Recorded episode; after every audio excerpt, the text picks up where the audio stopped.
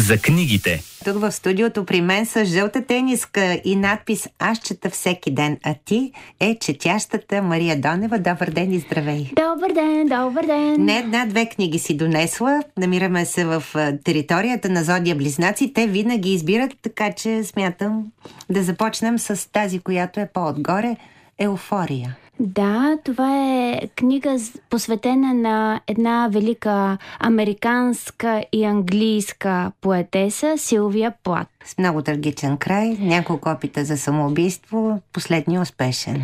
Тя самата и нейният съпруг Тед Хюз, големия поет Тед Хюз, който също е носител на много награди, включително Пулицър. Те са били една звездна двойка и живота им е бил обект на голям интерес, докато са били част от английското литературно общество, и на още по-голям световен интерес след нейната трагична смърт. Всъщност има едно голямо общество и до ден днешен милиони хора, предимно феминистки, които демонизират образа на Тед Хюз и го изкарват виновен за смъртта на Силвия. При все, че тя самата е страдала от психични заболявания различни, в смисъл неустановени точно. Но всъщност те си помогнали да бъде много продуктивна като автор. И... Да, има много книги посветени на Силвия Плат, на Тед Хюз, на съвместния им живот, на живота им след тяхната раздяла, и книгата на Елин Кулхед "Еуфория", роман за Силвия Плат, е един от този свод книги, както има много книги, изследвания, библиографии за а, светци, така има за една съвременна икона, икона на двайсети век Силвия Плат. Още в самото начало авторката, шведската писателка Елин Кулхед, категорично постановява, че това не е биографичен роман, че Силвия Плат от романа "Еуфория" е плод на нейното въображение, че тя се опира на някои точки от биографията, но всичко това, всички вътрешни размисли, всички преживявания, всички фантазии са плод на нейното творческо въображение. Но все пак някои литературни критици намират много допирни точки между живота на Силвия Плат и между този на шведката Елин Кулхед. Да, понеже и тя самата е писателка, и тя самата е майка на две деца, но има много писателки с деца. Обаче да влезеш в а, съзнанието, да се промъкнеш под кожата на един човек, който е толкова неспокоен, толкова трескаво семята между еуфория и абсолютно депресия, нещастие, между мания и депресия, ако фриволно си позволя да ползвам тези термини. Аз предполагам, че след като за мен беше наистина интересно, но и мъчително да чета тази книга, за да я напишеш, това означава да се подложиш на това изтезание, да влезеш в този начин на мислене и особено в този начин на чувстване и възприемане на света. Да попиеш и... тързанията на Силвия Плат, мисля, които че това е един вид, трагичния край. Един вид творчески героизъм и подвиг. Сега казвам Елин Кулхед, защото така пише на корицата, обаче вътре в книгата и навсякъде в интернет авторката се нарича Елин. Допускам, че е някаква техническа грешка. Обаче да уважим корицата. Добре. В а, тази книга става дума за последните месеци, може би последната една година от а, живота на Силвия, когато тя вече е омъжена от седем години за Тед Хюз, в напреднала бременност с второто им дете. Те имат едно момиченце Фрида, което е на две години, когато се ражда, и момченцето Николас. И разделят се с Тед Хюз. Те живеят в а, къщата на мечтите им в провинция Деван, работят а, усърдно върху градината, живеят доста изолирано. За Силвия е мъчение това, че трябва да любезничи с съседите. От друга страна страда, защо е откъсната от а, светския живот в Лондон, но пък когато отива в Лондон, там е мъчение за нея. Тя е много трагичен образ. Самия и характер е такъв и сигурно тези черти са подсилени от болестта и от тази нейна невротичност. Може би дори психотичност, не е, не е заявено. Тя постоянно е влюбена и ненавижда съпруга си. Със сигурност, когато разбира, че той е влюбен в друга жена, го принуждава да напусне дома им. По-късно тя се самоубива. Между другото, интересно, че той по-късно сключва втори брак. Също му се ражда две дечица и втората му съпруга също се самоубива по същия начин с газ от фурната. В този период, петдесетте, шейсетте, седемдесетте години, домакинската газ е била много отровна. Сега вече и да искаш не можеш да се самоубиеш по този начин, но тогава е имало огромен бум на самоубийствата, просто защото е било много лесно. И още да е по-голяма трагедията, децата на Силвия оцеляват. Тя ги оставя в друга стая и уплътнява прозорците, праговете, вратата и отнема само собствения си живот. Но да поговорим за литературната страна на този роман «Еуфория». Преведен е от една от големите български преводачки Анюта Качева. Всичко, което съм чела, докоснато от нея, е впечатляващо.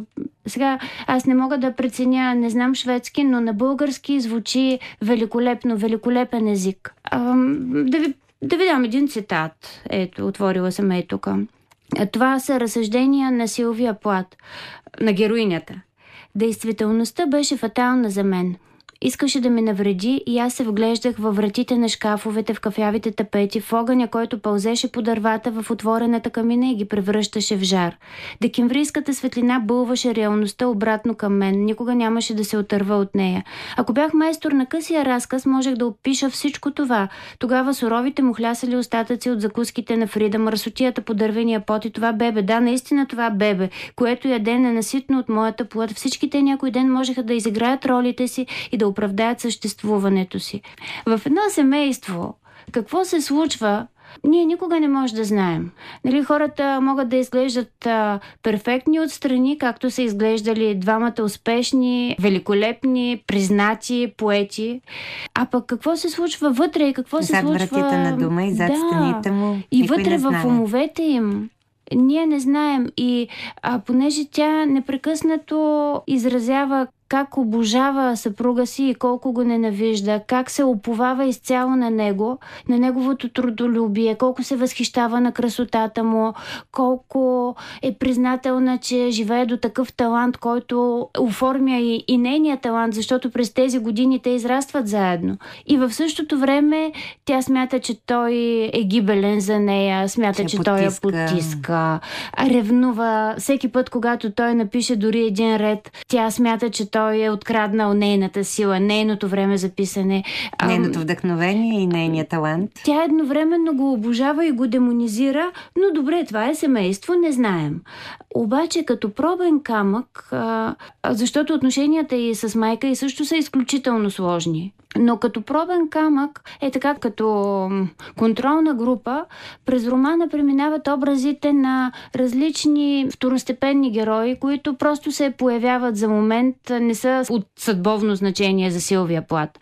Примерно цяла поредица от бавачки, различни съседи, различни литератори, с които тя има един разговор или пет разговора.